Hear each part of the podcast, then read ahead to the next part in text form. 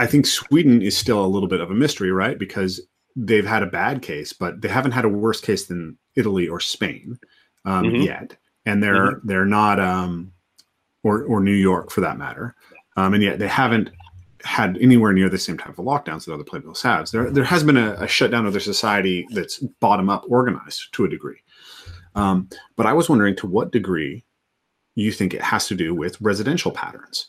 So my theory, and and I don't, there's a hypothesis, my speculation, I should say, um, is that essentially this will spread very slowly in populations that predominantly live alone, you know, versus populations that live in multifamily residences. And that yeah. this might explain a lot of the heterogeneity. So are well, not and, in and we know, Sweden, for instance, that in Italy, yeah, you know, their screwed up economy, which is such that nobody can afford to live in their own apartment until they're in their late thirties. So they yep. live at home with their parents and grandparents.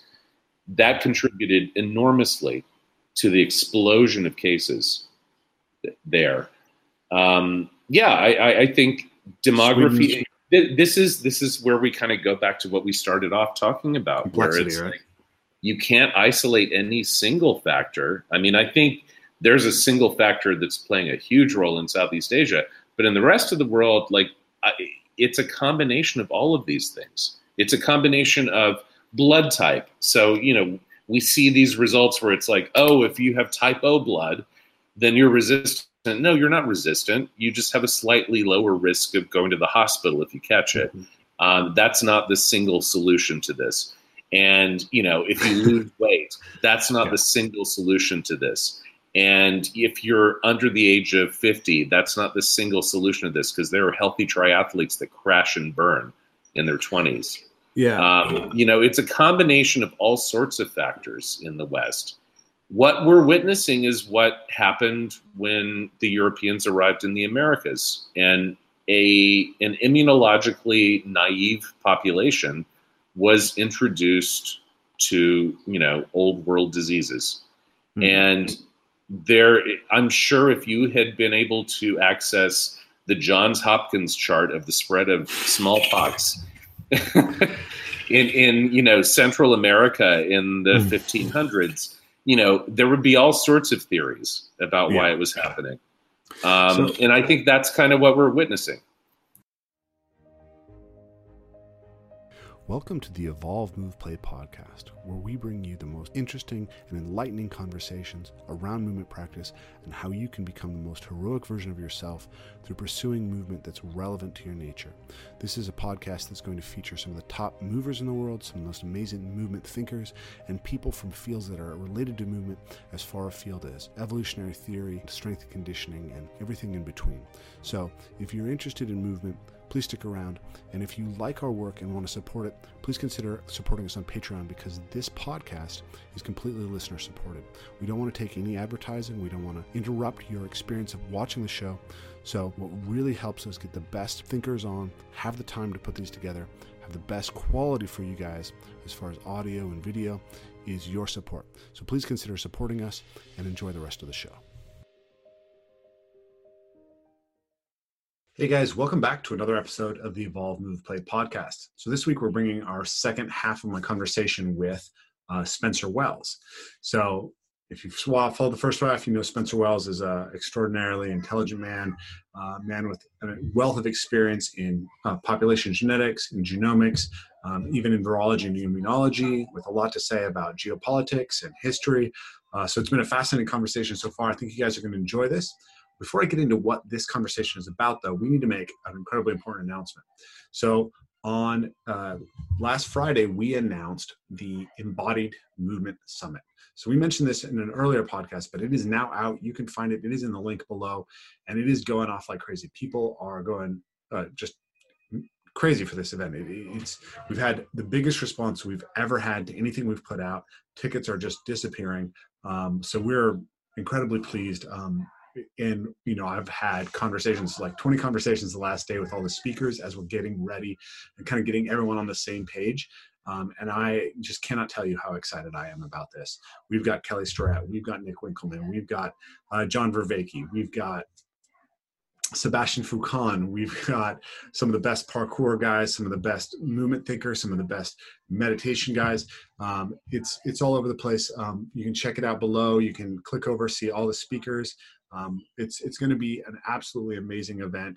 Um, we are really focusing on this idea that we need to embed as much meaning in our movement practice so that the movement practice can get us the greatest benefits and so sustainable as possible, because most people, maybe they pursue sport and that's meaningful for a while if you're, you know, very talented and, and naturally competitive, um, but eventually that's exhausted.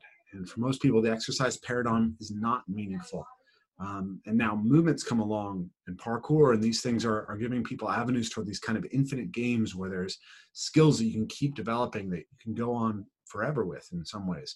Um, but we think we can go even deeper. And this group of people are some of the deepest thinkers on these issues, and the way they're all coming together to share these thoughts, um, you're, you're just going to be amazed by it. So if you're interested, make sure to click that link below. So anyways, back to this week's podcast. Uh, Spencer Wells and I are going to go into his theory of why there might be herd immunity in Southeast Asia and what that has to do with pangolins and horseshoe bats, and what that tells us about what we might expect from COVID nineteen going forward. Also, we're going to talk about, you know, maybe a worst case scenario.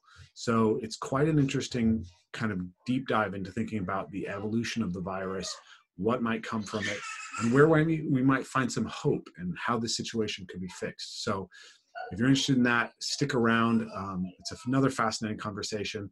So without further ado, my sec- second half of my conversation with Spencer Wells. The world we see today is, is it's kind of like if you took a really complicated drawing on an Etch-a-Sketch and then shook it up, mm-hmm. and you see like little outlines of what was there before, but we, we have no concept. We know, for instance, from ancient D N A work that, you know, I've done with colleagues in Denmark and other places, that ninety percent of the genetic lineages in the Americas were wiped out in the Columbian Exchange. ninety percent. Yeah, yeah. I've read uh, fourteen ninety-one and fourteen ninety-three, yep. I think are two yep. of the best books that anyone can read. And I actually think that they help me a lot in understanding and, and kind of being, having the right set of priors to comprehend what was going to happen with co- coronavirus. Mm-hmm. Right? Like, I think that one of the reasons why so many people um, are resistant to this is because they just don't have any, they don't have any mental reference for what pandemics were like and how much they drove history.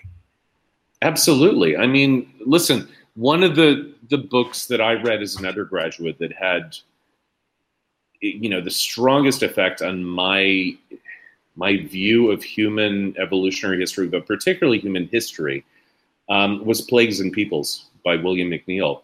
Okay. And he makes a very compelling case for why, you know, pandemic diseases have driven so much of human history, and so many of these events that, you know, on the surface, if you really don't know that much about history, seem random and disconnected. Like, if you look underneath the surface, there's often a disease that's connecting these events. Yeah, so, I was I was talking about this on a recent podcast with with um, with sexuality, right? I think that people really underestimate how much the sexual mores in a society depend on the venereal diseases in a society. So yep. we have this idea of Europe as having this extraordinarily straight-laced, re- repressive sexual culture. Um, and I, I think, you know, it's obviously it's harder to to know for sure, but if you look at traditional folk songs, they look like Chaucer's Tales. Um, despite Those are pretty what the, body. Yeah, despite the what the...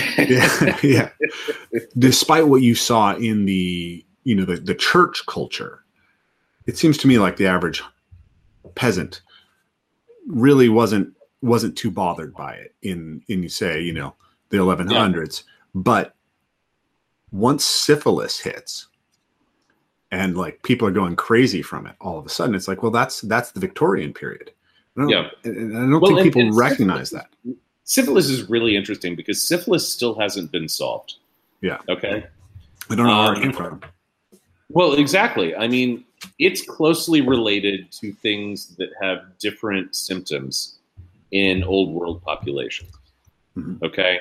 And it could have been a mutation that shifted suddenly and allowed it to be transmitted sexually. And, you know, spirochete bacteria are really nasty. I, I nearly died from Lyme disease. Um, I've had Lyme disease as well. Which is it another sucks. Spirochete. It yeah. infected my heart, and I had a complete heart block, and I was in the cardiac care unit for four days with a heart rate of around fifteen to twenty beats a minute, but it was random, and, you know, the heart line was, the E K G was off the charts and crazy. But um, spirochetes are weird. And so, you know, it's possible that that was just a random mutation. It's also possible it was picked up from the Americas, you know, because it happened mm-hmm. around that time. Yeah. And so yeah, that's, that's been a huge debate, you know, and ancient D N A is going to solve this eventually. And, you know, there have been reports of, you know, oh, we found a spirochete in pre fifteen hundred bones from, you know, Ecuador, things like that. Um, but the jury's still out. Um, but I think you're right there. I mean, like, that came along suddenly. Um, around the time of kind of, it was it was before Voltaire, but it, Voltaire wrote about that. And it, you're right, it did shift, like, cultural norms um, in the same way that H I V did for Gen X. You know, I'm a Gen Xer. I was born in nineteen sixty-nine. I was, you know, starting to think about becoming sexually active in the early eighties. And that was right around the time when AIDS was like, okay, you have sex and you're going to die. And so, like, that had a huge impact on my generation. It was like, oh my God. Because remember, we were coming out of our parents, like, wanton, crazy orgies. Like, mm-hmm. you know, my parents were relatively straight-laced, but still, like, some of the shit that went on, like, in the seventies. Yeah. Oh my God. Like, it's no wonder that H I V would have taken hold in that kind of a, a situation. And so, you know, our generation was suddenly like, whoa, okay. And then, of course, we had Reagan telling us to just say no and, like, say no to drugs and all this other stuff. And so the eighties were a very straight-laced culture in yeah. comparison to the sixties and seventies. It's funny. Like, I, I made that connection about, about sexual mores, but it, just as we're talking, it occurs to me, like, that's, you know, there, I'm sure there's other causation, right? It's complex. It's, a, it's complex, not complicated. But there's a whole shift to the right in the culture in general in that period, yeah. right? There's the moral majority. There's, yep. you know, the new dawn of America. Um, yep. And well, I mean, that's that's how Reagan won the election. And it ultimately, I, I've been making notes on a blog post on this for like two months now, and I just haven't had time to write it. But no, I mean, listen, my father's side of the family, part of it, part of it is from upstate New York. Um, but his mother's side, so my grandmother on my father's side of the family, comes from Mississippi. And, you know, her father was the first board certified cardiologist in the state of Mississippi. He was the county doctor, blah, blah, blah. But they lived in the Deep South for a long period of time.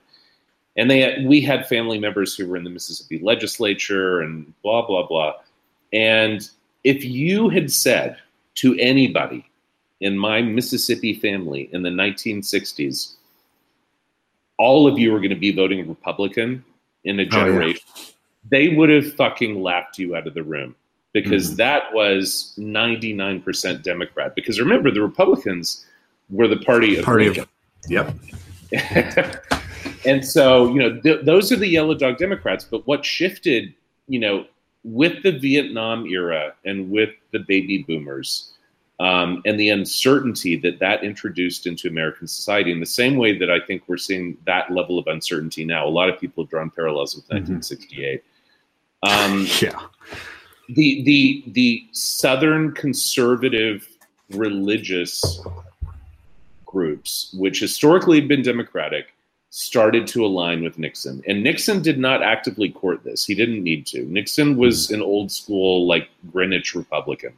Mm-hmm. Um, but Reagan and his advisors were smart enough to notice this. And so in order to clinch the nineteen eighty election, which they won resoundingly, I mean, they got like ninety-five percent of the Electoral College votes. Um, they cut a deal with the moral majority, as you said. Yeah. And that's when everything shifted in the South, and everybody went from being completely Democrat to being completely Republican. Yeah. And that is one of the most genius political moves of all time for Reagan. You know, well done for recognizing that, him and his advisors.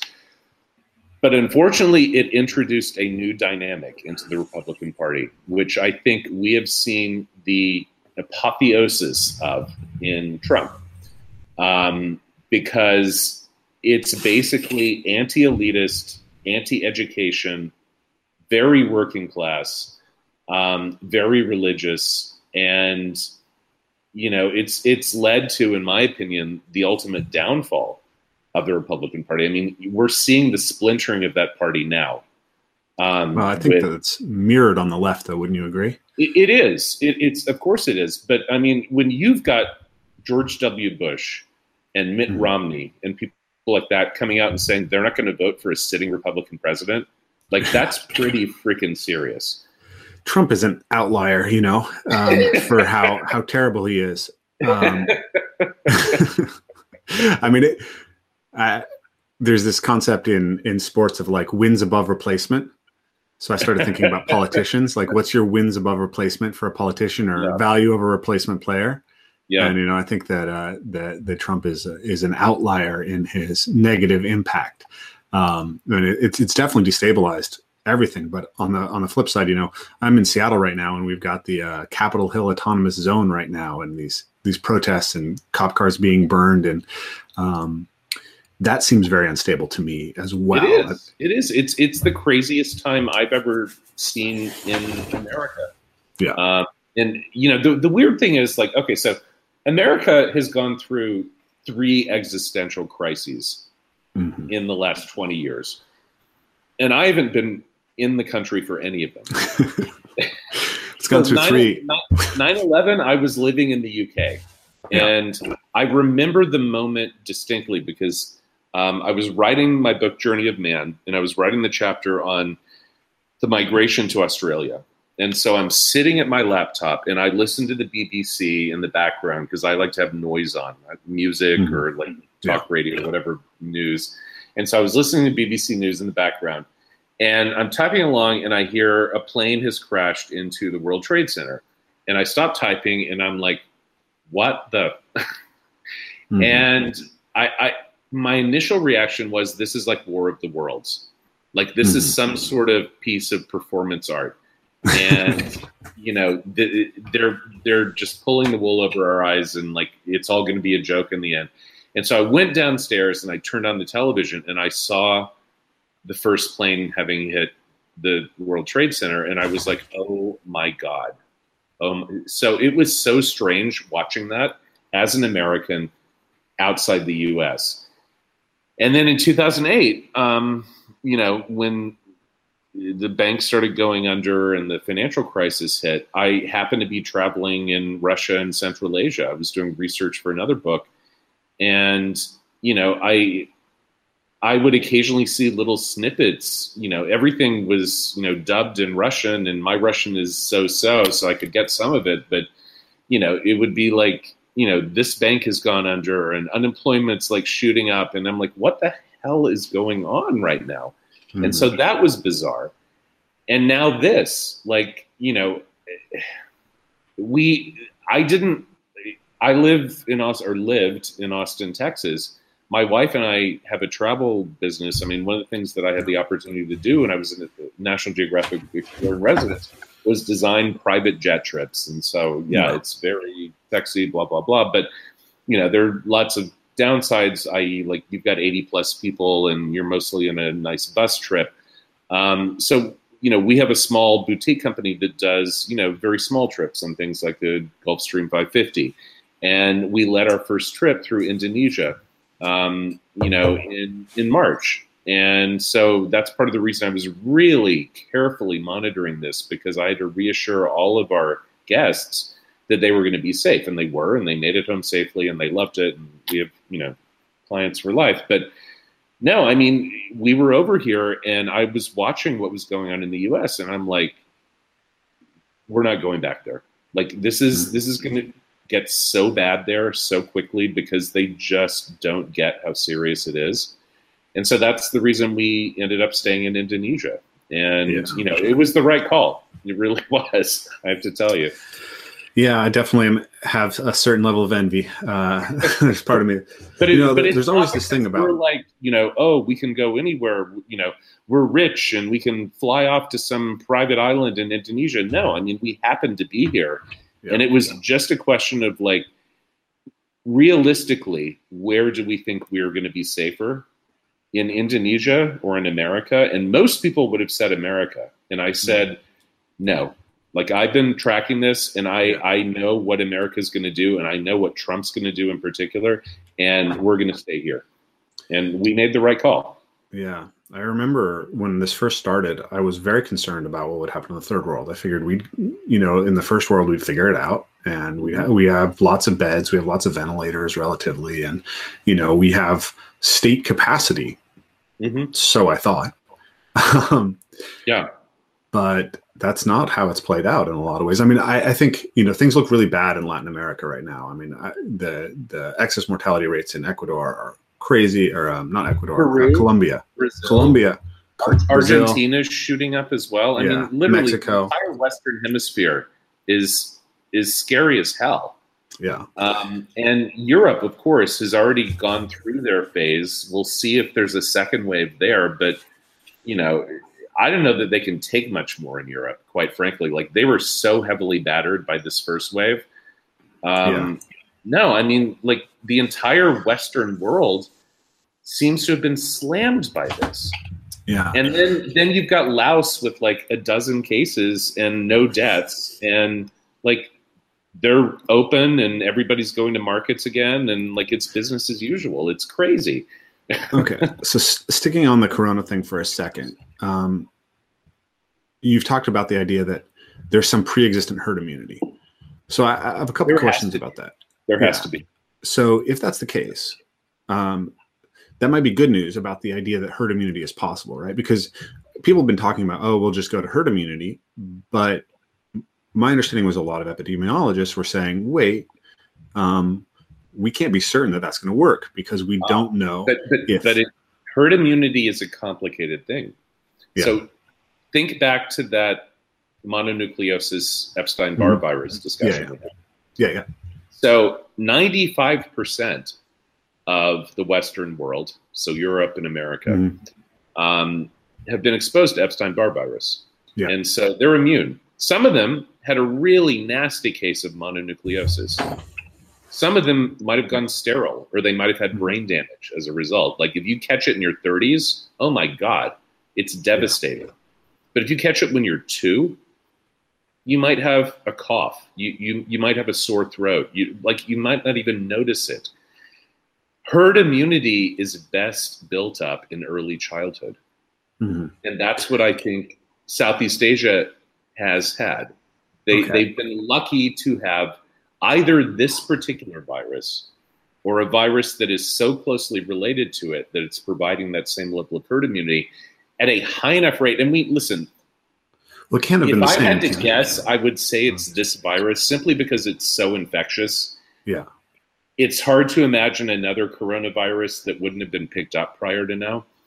I, why- I think that, that, that something close to this or this virus has been circulating in rural populations in Southeast Asia. And for people who have moved to cities in the last thirty to thirty-five years, they've retained that herd immunity. Mm-hmm. But places like Singapore that have been heavily urbanized since the nineteen sixties have mm-hmm. no herd immunity. And that's the reason they're the hardest hit in the world. They have more mm-hmm. cases per million population than the U S does. More than it's almost Brazil. All within their uh, their and, migrant worker population. And though, that isn't is it? The reason why Wuhan was the perfect city for this to emerge in, because unlike all the other Chinese cities in southern China that have all been created by moving peasants out of the countryside into urban environments in the last oh. twenty to twenty-five years, Wuhan's gonna... Wuhan has been urban since, you know, fifteen hundred B C. Okay, so I have a question about that, though, because... if Singapore is where this is worst, but it's moving primarily through their migrant population, isn't that migrant population mostly made up of people from rural areas of surrounding Uh, a lot of them, a lot of them are actually from cities, because it's okay. the people in, in the cities that have the skills that people mm-hmm. in other cities want. Okay, and so they're coming. They're coming from places like Kuala Lumpur, um, and Bangkok, and Hong Kong, and you know other places that, you know, th- these are domestic workers primarily. They're not farm workers, and so you know, it, I, I've called this disease. And I called this a yeah. long time ago, before I even started to formulate this theory, but I called it kind of the revenge of the peasants, mm-hmm. because, you know, rural, tropical peasants are doing the best in this pandemic. They're doing okay. so much better than urban Western populations. Mm-hmm. Like, it's Except no, one, right? What about Japan, right? How does Japan well, fit into your theory? So Japan, Japan is is an unknown. Um, you know, I I'm curious to see how Japan fares as they start to open up. Um, they, they never really closed down, did they? They. I mean, I thought the well, subways but, were open, but restaurants listen, were open. Culture is is relatively reserved anyway. Yes. If you've spent any time in Japan, it's you know they're not effusive the way a lot of other Asian populations are. Like, you know, I, I've hung out a lot with, you know, Chinese colleagues and gotten drunk with them and gone to restaurants, and like everybody's patting each other on the back and blah, blah, blah. The Japanese tend to be a little more reserved, certainly when they're out in public, you know, they, yeah. they, they tend to kind of stick to themselves. On the other hand, you know, they have these subway systems where there are people who are employed to pack people in. And so, yeah. you know, I don't know what's going to happen to Japan. Japan's a bit of an unknown, just like India is. Um, and, and the reason India is an unknown for me is, okay, so it's, it's per million population infection rate is at the moment comparable to Indonesia. So it's pretty low. It's around one hundred um, versus six thousand for the U S, six thousand for Singapore, um, five thousand for the U K, five thousand for Spain. Um, so, I mean, those are the stark differences when you look at the, you know, per capita infection rate. Um, and that's why I think there's something real there. That's not just down to testing differences or even fudging the numbers, which the Indians are certainly doing. But, you know, the, the big question for me with India is, okay, so it's technically within this Southeast Asian pangolin belt. Um, it's got a species that, you know, I, I've been studying the phylogeny. There was a paper that was luckily published a couple of years ago on this. And it's close enough, you know, the pangolin that occurs there is close enough that, you know, potentially it could be harboring the same sorts of viruses.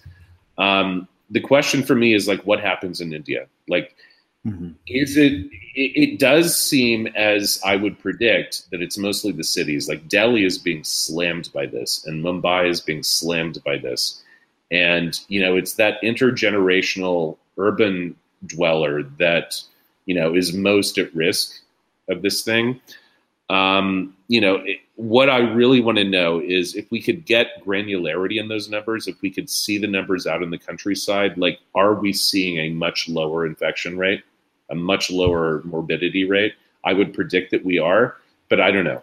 So that's a big unknown. And Japan is another one. It's it's another one. But on the other hand, listen, it could just be early days. It could be yeah. that Japan's the next Sweden. So um, one thing that I've been thinking about is, with regards to coronavirus, is the idea that it seems to spread really predominantly indoors when you're in yep. close contact for a prolonged period of time with somebody who is breathing out. You're more likely to catch it yeah. indoors.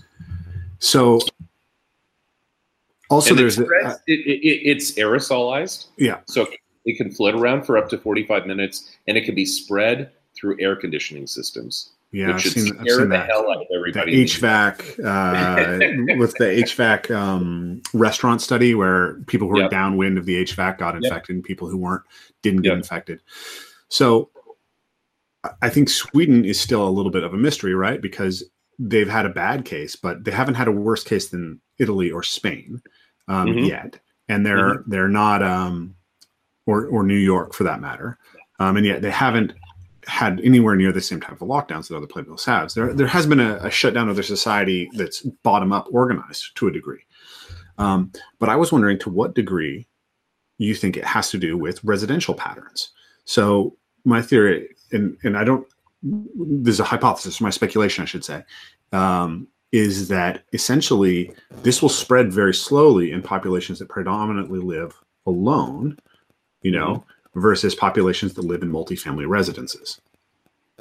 And that yeah. this might explain a lot of the heterogeneity. So are well, not and, in and we know, Sweden, for instance, that in Italy, yeah, you know, their screwed up economy, which is such that nobody can afford to live in their own apartment until they're in their late thirties. So they yeah. live at home with their parents and grandparents. That contributed enormously to the explosion of cases there. Um, yeah, I, I think demography, th- this is this is where we kind of go back to what we started off talking about. Complexity, where it's right? like, you can't isolate any single factor. I mean, I think there's a single factor that's playing a huge role in Southeast Asia, but in the rest of the world, like I, it's a combination of all of these things. It's a combination of blood type. So, you know, we see these results where it's like, oh, if you have type O blood, then you're resistant. No, you're not resistant. You just have a slightly lower risk of going to the hospital if you catch it. Mm-hmm. Um, that's not the single solution to this. And, you know, if you lose weight, that's not yeah. the single solution to this. And if you're under the age of fifty, that's not the single solution to this, because there are healthy triathletes that crash and burn in their twenties. Yeah, um, you know, it's a combination of all sorts of factors in the West. What we're witnessing is what happened when the Europeans arrived in the Americas, and a an immunologically naive population was introduced to, you know, old world diseases. Mm-hmm. And there, I'm sure if you had been able to access the Johns Hopkins chart of the spread of smallpox in, in, you know, Central America in the fifteen hundreds, you know, there would be all sorts of theories about yeah. why it was happening. Um, so, and I think that's kind of what we're witnessing. So I have another question, which is, so there, there, there seems to be a number of studies that indicate that transmission from children to adults is relatively uncommon. But there are other studies that show that children, even though they're largely asymptomatic, are uh, are shedding viral load just as much as adults. And I was wondering if, you know, if it's plausible that basically this has to do with the volume of aerosol that a child produces versus the volume of aerosol that an adult produces, and also where that aerosol is distributed. So if my my two-year-old, right, she's breathing out, she's breathing a much lo- a lower volume of air. So it's going to take longer for her to get enough virus out to create an infectious dose. Do you think that's a plausible idea? It, it's it's certainly plausible. Absolutely. I mean, listen, it, none of this is magic. Yeah. You know, infectious diseases are physical entities that transmit using mechanisms that we understand scientifically. We know exactly how this virus works. We know why it attacks the tissues it attacks. We know the receptor that it uses to get into the cells and replicate. We have a pretty good idea of why there are sex differences, and part of it has to do with the fact that women have two X chromosomes and men only have one. Um, and there are a lot of immune system-related genes on the X chromosome. You know, the basic biology is pretty well understood, and so that is entirely plausible. On the other hand, Uh, I would not go so far at this point to say that children can't serve as vectors, because, listen, I, I have two daughters. Um, mm-hmm. Mine are now grown up. I'm at the other end of that journey that you're just yeah. starting out on if you have a two-year-old. So yeah. I, mine are eighteen and twenty. Um, and I can tell you that when they were three, oh, four, five, start, yeah, like, dude, like they came home sick all the time, and I've never caught so many colds and flus and, you know, weird random respiratory diseases. And yeah, I mean, that's kind of what I think, is that children can serve as vectors to, you know, adults. Um, you know, it's, it's really a question of exposure. And as you say, you know, it might have something to do with viral load. Um, You know, the jury's still out. And I think there are a lot of very speculative, non-peer-reviewed studies that are coming out yeah. right now. I mean, remember that everything you're seeing in MedArchive has mm-hmm. not been peer reviewed. Yeah, yeah. So a couple more coronavirus questions. Um, I think that, you know, people talk a lot about the I F R, and I think, you know, I F R and R naught, like, I think they're probably a lot more, there's probably some variability, right? So depending on the health of, and the age structure of your population, like if your oh, yeah. age structure no, of your population I F R is mostly is baby boomers, specific, right, is going to be I F R a lot higher. Is individual specific. That's the reason we need to create this. this. Yeah. Because so, I F R, it, it, I F R, if you are a seventy-five-year-old with type two diabetes and existing pulmonary problems, your I F R is probably fifteen percent, eighty percent. eighty percent. Okay. eighty percent. Okay. Yeah. Jeez. If if you if you are a young woman, age seventeen, you know, physically active, normal or thin body weight, your mm-hmm. I F R is probably zero point one percent. And real briefly, so people have been talking about, oh, this is just like the flu, right? And the idea is that the, you know, the flu kills thirty thousand to sixty thousand people per year. And if you derive the I F R, then, you know, it's, it's, I guess, uh, a tenth of a percent, right? It's, it's, it's, it's a tenth of what, of what the yeah. one percent is. But my understanding is that that's a speculative I F R too, right? Like that's, that's a, that's a model, and it might even be lower than that. Um, so what, what do you know about that? How does the I F R of flu actually compare? Like, what are the hard numbers? Because uh, the models for, for flu are not that strong. Flu varies. Yeah. Um, and, and this is, this is why the flu vaccine is not effective. Yeah. Um, yeah. It's moderately effective if you're lucky. And so I've talked about, you know, do you know how flu vaccine is developed? Yeah. Every yeah. Year? I'm aware yeah, of that. So you the, know, the, the W H O, they try to Geneva, project.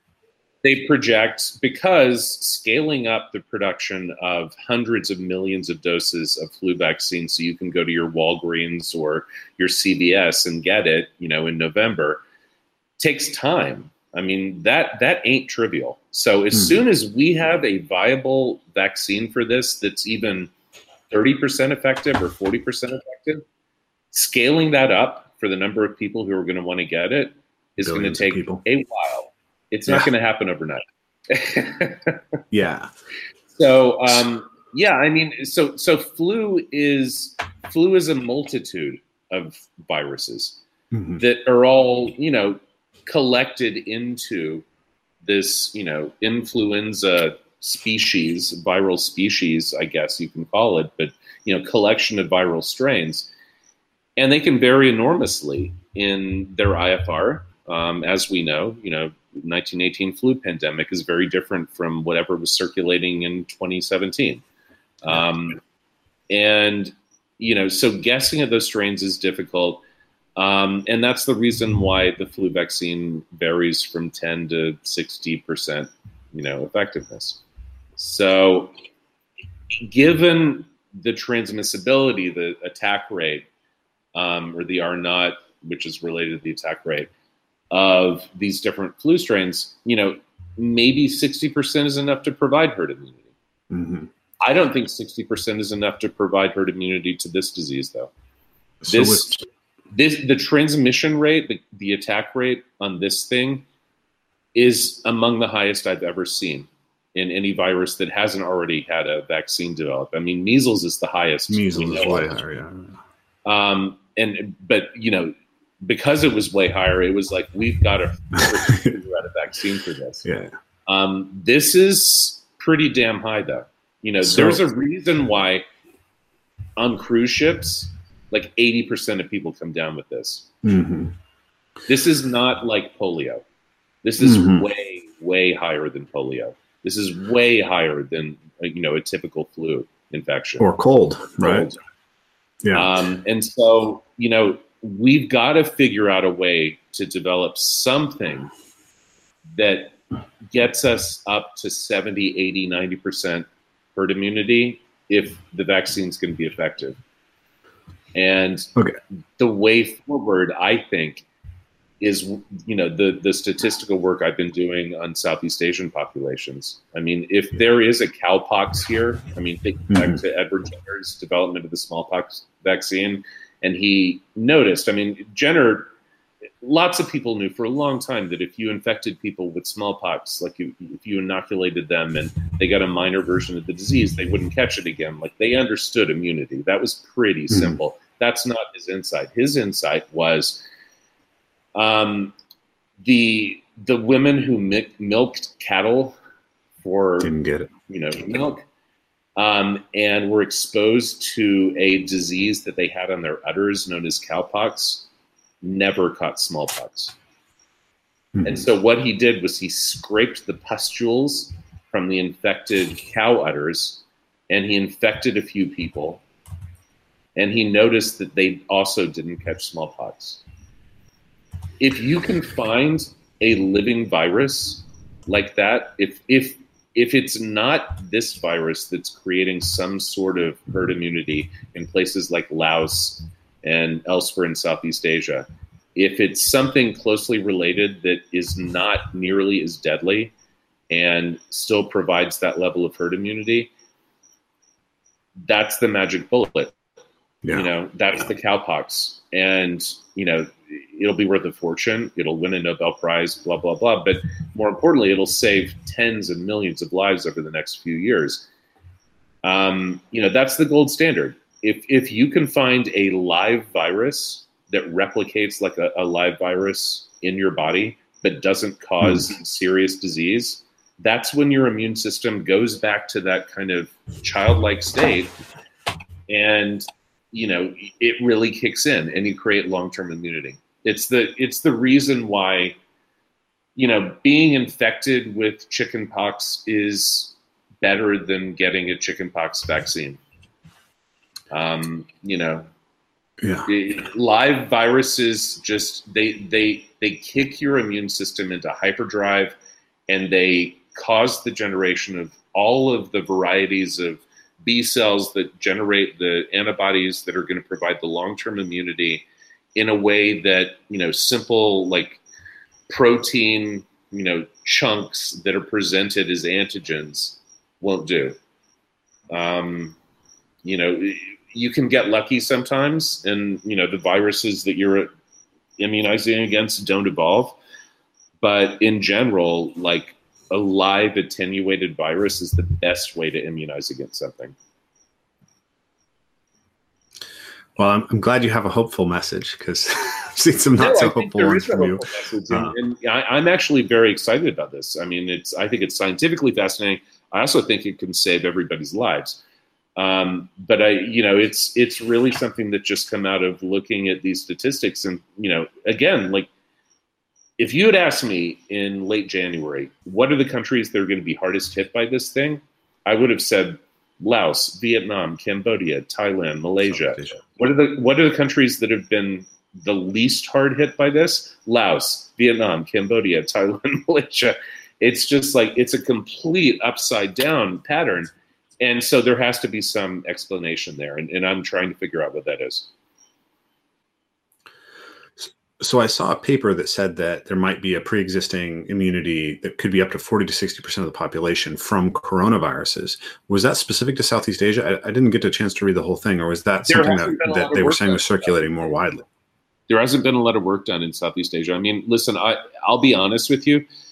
I've lived and worked in some pretty gnarly places all over the world, more than one hundred countries. Mm-hmm. I've caught in, caught, caught, you know, very strange diseases that are inexplicable and probably were a coronavirus in some cases in places like Chad and Uzbekistan. Um, I feel like I'm immune to this thing. Like, I feel like all the travel I've done over the last few months in this part of the world, I've been exposed to it, and I haven't gotten sick once. I'm, I'm as healthy as I've ever been. I haven't mm-hmm. been sick since last fall. I had a cold in like September nice. or something. But no, I mean, I, I think there is pre-existing immunity. My wife, um, the part of the reason I think that, and this is this is just a little bit of a personal anecdote. So um, when I was teaching at N Y U Abu Dhabi a year and a half ago in January, um, my wife came over halfway through, and we spent the last weekend that we were in the country um, at a resort, the Qasr al-Sarab resort down in the empty quarter. So it's right on the Saudi border. And the last thing we did the night before we left was we went on a sunset camel ride. And my dear wife, who's, you know, very loving and, you know, she's I N F J to my E N T J. Um, she snuggled with the camels, um, several of them, at the end of this in the sunset. And we got home, and about a week later, she came down with the worst flu she'd ever had. And it got worse and worse. Okay. And she went to the doctor twice, and her blood oxygen levels were dropping to a point where the doctor actually called me. This was just her, you know, personal physician. Called me and said, listen, you have to pick her up because her blood O two levels are so low that she can't drive. She might black out, and you need to take her to the emergency room. And so, you know, I took her in, and I, you know, I was talking with the emergency room doctors who were very cocky, the way that, you know, a lot of American doctors tend to be. And I was like, you should probably be wrapping down this room we're in right now, because I think she's been exposed to MERS. I think she has MERS. And they said, what's MERS? I'm sure they know what MERS is now. But I said, go search the C D C website, because it's thirty percent fatal and it's highly contagious. Um, so we're pretty sure that she had that. I have a sample that's sitting in a freezer in a friend's lab in Houston that we haven't sequenced yet, but you know, it would only be the second or third case of MERS ever described in a, a North American, because, you know, it's a pretty rare thing to catch. You have to, like, essentially do what she was doing, cuddle up to camels um, to catch yeah. it. But, you know, we had close contact, you know, throughout this whole process, and I never came down with any symptoms. So I just feel like I have some kind of immunity to coronaviruses in general. I, I wouldn't want to test it out. Like, I wouldn't want to, like, stand in a room with yeah. people who are infected coughing on my face. But, you know, I just, I, I think there is herd immunity. I think there is some kind of herd immunity, and figuring that out is going to be the solution to this. I'm glad you see a solution. Um, let me ask one more coronavirus question, which is about morbidity, right? So this morbidity has been, is everyone's talking about this. Morbidity is yeah, everyone's talking about. Everyone's talking about the I F R, talking about the R naught, and then there's this idea: eighty percent of the people who get it, who who know that they get it, have a mild case. But I'm seeing, you know, case reports from people who are saying, "I've never been this sick. I'm sick for months afterwards." We're seeing yep. neurological impact, impacts on the testicles, impacts on on any yep. number of systems, and. Um, what I haven't seen until quite recently is any estimate of what percentage of the people who get it have some kind of morbidity. I recently saw something that said five percent. So I'm curious if you if you know how solid that number is, and also what's the age distribution of that? Like, if you're thirty years old, or, you know, the seventeen-year-old fit female that you're talking about, okay, you don't have to worry about dying, but do you have to worry about having, like, you know, permanent lung damage and ground glass opacity in your lungs? Yeah, I mean, the morbidity is what scares me much more than the mortality in this. Um, it's the reason why this has had such a huge impact on the world economy. Um, you know, a disease that literally had, you know, a random mortality rate of one percent where people caught it and they just dropped dead wouldn't have had this sort of impact. But this disease, you know, the people who die... die in a slow, drawn-out, painful fashion in hospitals, using up tremendous resources. I mean, oh my God, I couldn't even begin to imagine paying out of pocket for going into the hospital in the U S with this if you had a nasty case mm-hmm. and survived. I mean, it must be in the hundreds of thousands of dollars. Um, that's the impact that's really going to affect things. And, you know, the numbers I've heard are that as many as fifteen percent of, you know, people who are infected will need some sort of hospitalization um, and may have some long-term effects. That's what worries me, you know. So it, if, as seems to be the case, the U S is unwilling to do a proper lockdown when the second wave hits, which it started to do now, um, and I don't think they're going to. And honestly, I don't think they should for various evolutionary reasons, because I think they could create a superbug if they did. But, you know, they're going to go for herd immunity. And so, okay, again, we're talking one percent I F R. That's three point three million people. But it's the, you know, thirty to forty-five million people who are going to need to be hospitalized in that process that really freak me out. Because there aren't that many ventilators on the planet. You couldn't even begin to scale up ventil- ventilator production to deal with that many people going into the hospital. That's what's going to be apocalyptic. It's not the deaths. It's it's it's the people who are going to need medical care to survive and won't be able to get it. And that's when the I F R is going to take out, by the way, because I F R is dependent yeah. on access to decent healthcare. And if that goes away, if if your healthcare system is overwhelmed, and by the way, last week, before things really started to tick up, the largest healthcare system in Arizona was already overwhelmed in terms of access to ventilators. Yeah. Um, what's That's coming in July, bankrupt, right? What, what what's coming in July and August is going to be something that the U S has never seen in its history. And you know, I. I've been trying to tell people this for a while, and everybody's like, you're being alarmist. And, you know, and I hope I'm wrong. You know, if I'm wrong, I just end up looking like an idiot. But if I'm right, we're going to see something that no one's ever seen before in a country as rich as America. So I've tended to think about it like, you know, um, Tyler Cohen had this idea of the base raiders versus the, the you know, the, um, what's that, the, the exponential people, right? Like you're looking at it and saying, oh, my prior is that, you know, flu acts this way, other colds act this way. It'll probably revert back to acting this way. So that's the base raider, right? And then the exponential is, but it has this potential, right? And so my attitude has been, there's probably a good chance that the base rate case happens, but the risk of the exponential function is so high. And it's even even if it's like sixty percent likelihood that that it mutates to a less nasty version, and you know, and it turns out that, you know, that thirty per, you know, that that three hundred percent more people are getting it than we're seeing. Um, if there's a forty percent likelihood or ten percent likelihood that that the I F R is higher than we've seen, as was the case with SARS, right? With SARS, they, while it was happening, they thought the um, the I F R was three, and it turns out it was ten percent once they accounted mm-hmm. for everything. Mm-hmm. Um, you have to behave as if that's what's going to happen. So I'm curious, like, or do you see this as just deterministic? It is, it is now, we know enough that we know it's going to go the bad way, or is there still a substantial chance that that that what's happening in Sweden, for instance, is an indication that it won't necessarily go the worst way. And there is no, a chance no, that it was going to play so out in, in, the in United a better States, way. But the curves that have come out in the last few days are absolutely clear. There is a second wave that's already begun. And it turns out California, of all places, like, you know, we like to think California is really, you know, advanced and modern and, you know, on top of this sort of shit. Um, California never actually left the first wave. California's been in a continuous wave.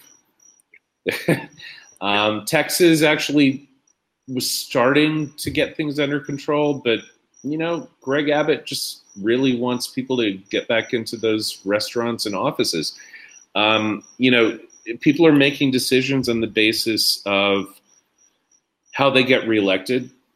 Um, and Americans vote with their pocketbooks. And so when, no, they, they are. And, and Americans vote with their pocketbooks. And so when the economy tanks, politicians, sitting politicians who, you know, are in charge of that tend to lose the election. And so, you know, elections are coming up this fall. And so everybody, I hate to be cynical about it, but, you know, that's what's driving a lot of this. If this were happening a year ago, I think we'd be making a lot more clear-headed decisions as a society. Um, but it's happening in twenty twenty. Um, this is the perfect storm. Um, I hate to I say it, like, I know as a scientist that this virus was not created and released on purpose in order to do what it's done and is doing and will continue to do. But if you were going to create the perfect pathogen to wreak havoc in a place like the U S or Europe, this is what you would create. You would create something that the the fatality rate wasn't so scary. It's not like Ebola. Like if we had Ebola flaming around mm-hmm. the U S right now, people would be like, I'm not coming out of my freaking house for anything. Like, I don't care if I never make another penny in my life. Like, I don't want to, ca- I don't want to bleed out of my eyeballs. Okay. Like, I'm not doing that. Um, yeah.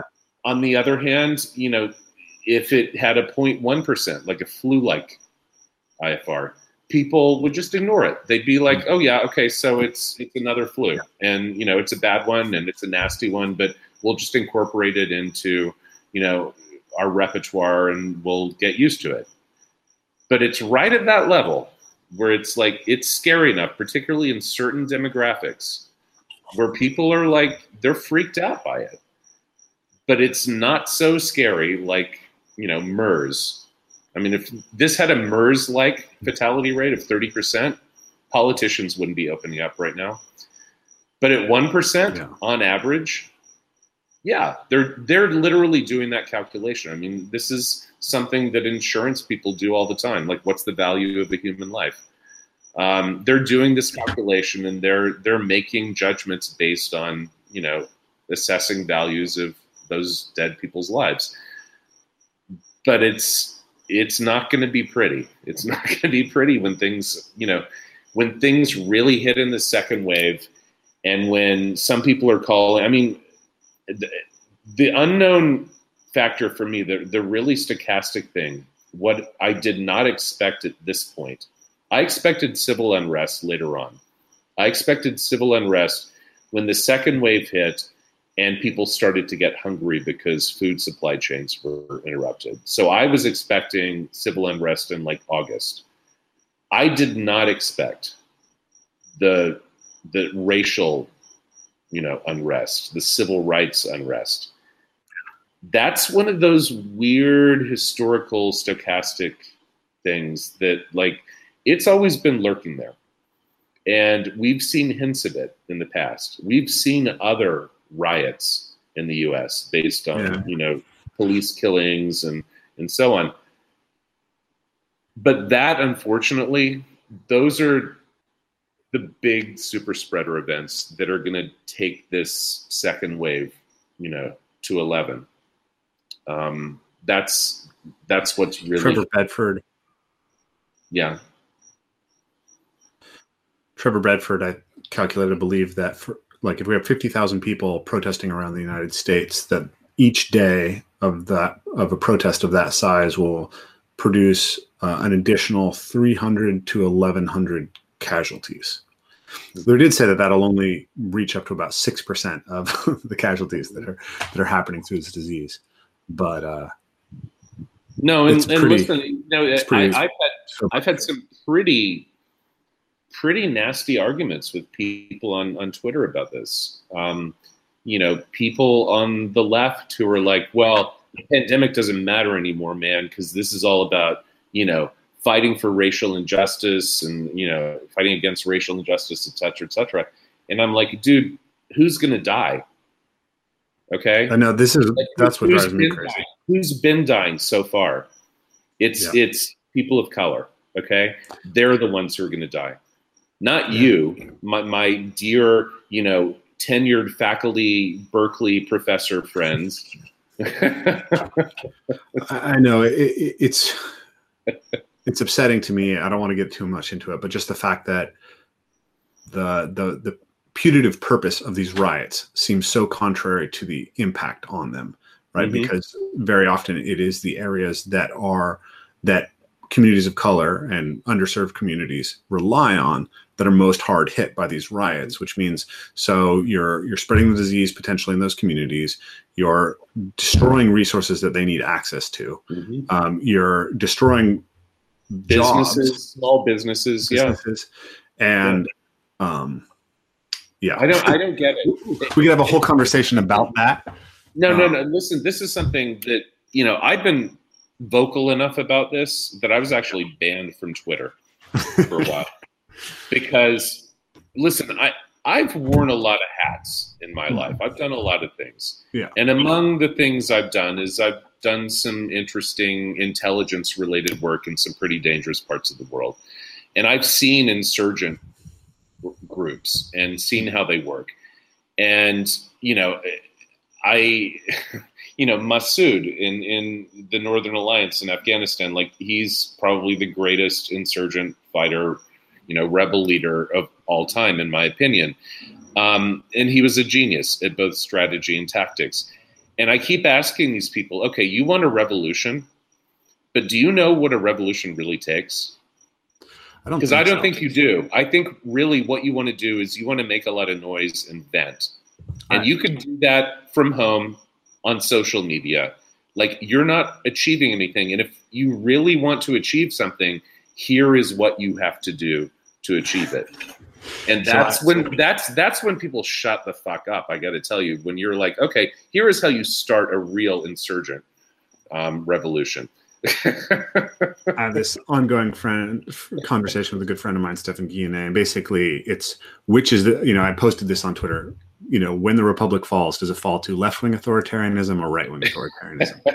And so my argument has been that I'm more worried about left-wing authoritarianism because they basically have more power in the media, more power in academia, more power in the bureaucracies of the government.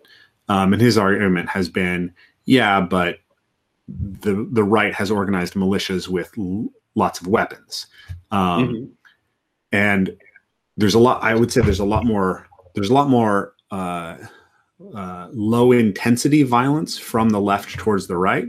But when the right is violent, it's much more costly. So lots of Nazis are getting punched, but when one Nazi decides to, to take something out, they kill five hundred people with with the gun. Yeah, I mean, that's that's rule number one of, you know, in insurgency. Like, you side with the guys who have the bigger guns. So, so, so and, and, have, and if you and if you really want to do this, I mean, we can get into this shit if you want to, but the only way this is going to happen is if, you know, the the wannabe revolutionaries partner with some outside organization that has the skill set to take them over the top. And well, then you're talking about Maoist organizations and like some really scary groups of people. Oh, I mean, yeah. these, these are not nice guys. No, not at no. all. I mean, there's no way to do this in a way that, that brings the good out in either the right or the left. Yeah. Um, but I was watching the, the, the Capitol Hill autonomous group and like how they're, they're starting to, you know, they have no police there. And now they're starting to form their own police and try to enforce it. And people on the right are like, oh my God, it's, it's, it's the, it's the, you know, the it's it's Animal Farm. And so I watched some videos of these guys and I'm like, these guys seem completely incompetent and relatively harmless and like they're LARPing. And, and I'm like, I don't know. Like, I guess my prior shifted more towards, yeah, I'm a little bit more worried about those those, uh, those militias in Idaho. But I don't, I mean, like it's it's it's bad. It's bad either way. So um, I believe it's one thirty in the morning where you are approximately. It is. It so is. So I'm going to sign off. But uh, yeah, yeah. I was, great I, talking to you. Good conversation. Thank you. I would love to to have another conversation with you. There's um, I wanted to get into um, I want to talk about your your your kind of the ethnographic perspective you have, having been all around the world, um, and the people that you that you've been into, and and also what does this rise of Asia look like? Because this was already happening, and now. If if it's true that Asia has some protection against COVID and it's going to go as bad as you think it's going in the West, plus everything else that's happening in the West, like we're going to see a massive shift in geopolitical power. And so we already got into some social history discussions, but I, I'm very curious what you're seeing um, in Indonesia right now and how you're looking at that. So we'll save those for another conversation, but I just wanted Absolutely. to... Absolutely. Really I, I'd love to talk about that. I've been, you know, tweeting about this and, you know, again, I need to find time to write a blog post, but, um, you know, the World Bank last year before any of this was on anyone's horizon already was saying that Indonesia, for instance, was going to be the world's fourth largest economy by twenty thirty. Mm-hmm. So think about what that means. I mean, we know about the U S, we know about China, we know that India is coming up. That puts Indonesia in number four. What that means is that Japan and every single European country is pushed down below that. Mm-hmm. This this is a shift that, you know, hasn't happened in a couple of centuries. Um, the Economist, you know, when I first started thinking about this seriously was when I saw that Economist chart where they put together the, you know, global economic center of gravity in terms of like trade and G D P and so on. And they have this little line that, you know, from about eighteen hundred migrated toward Northwestern Europe and the U S. And then starting in around nineteen ninety, it started to move back toward Asia. And what's going to happen now is with everything that's going on with this pandemic, it's going to move really quickly back toward East Asia. Yeah. And, and you know, it's going to have tremendous geopolitical effects. Um, you know, I, I have been thinking a lot about Turkey. Turkey's a really interesting country. I've spent a lot of time there. Um, I've actually driven across the entire country in a nineteen ninety-eight expedition we did. But um, so I know pretty well. Um, Turkey is torn between its Asian East and its European West. Mm-hmm. So Istanbul is kind of like a European city. Yeah. So but Ankara is a lot like a Central Asian city or a, you know, Caucasus city. And I think what's going to happen with Turkey, Turkey for, you know, two decades or more has been banging its head against the door of Europe, asking to be let in. So it's been looking toward the West.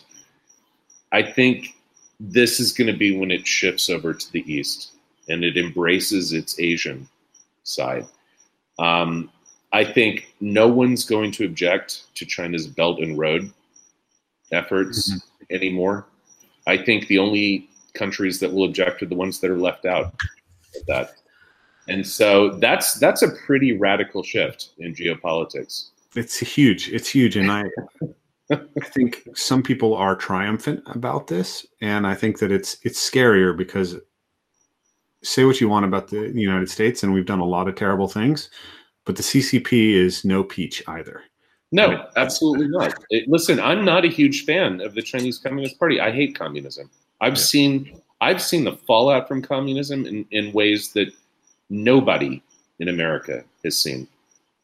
The, the places I've been and the people I've worked with in Central Asia, you know, immediately post-Soviet Union mm-hmm. um, in the nineties, and the stories I've heard about show trials of, you know, family members who were government officials being thrown into prison to take the fall for mass corruption, um, you know, mass executions. People lined up in the middle of the night in front of a trench and shot in the back of the head. Dozens of them, and opium trading, you know, through, you know, parts of southern Central Asia carried on by members of the, the military, the ex-Soviet military and members of the government, and offshoring all that money into foreign accounts. It, that level of corruption, I mean, no way. It, I, I'm not in favor of communism in, in any of its guises. And I've, I've been to Cambodia many times. And I've seen, you know, the genius of Pol Pot's, you know, innovations there. oh. um, I, I'm not a fan of, of communism at all. On the other hand, I'm also not a fan of mega corporate capitalism, the way it's not so great either in the U S. Um, I don't, I mean, I was just tweeting something this afternoon about like, okay, so saw that. The, the guys that you think of as being like these leaders of American capitalism and, you know, shining lights and, you know, people to aspire to be like Bezos and Benioff and Page and Brin and, you know, Zuckerberg. Those guys did not accumulate that level of wealth by being nice human beings. I don't think so. I don't think so either. Um, so I, I feel like you and I could go on talking for a long time, and I, and I, we've been on the, we've been on the line for two hours. It took us a half an hour to get set up here. Uh, it's late there, so thank you very much, and let's do this again soon. Would you, would you be up for that? Yeah, absolutely. Great talking to you. Okay, Spencer, thank you so much. I'm gonna take care. Boom.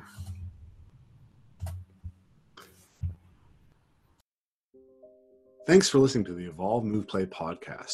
If you really like the content we're putting out, make sure to leave us a five-star rating and a review.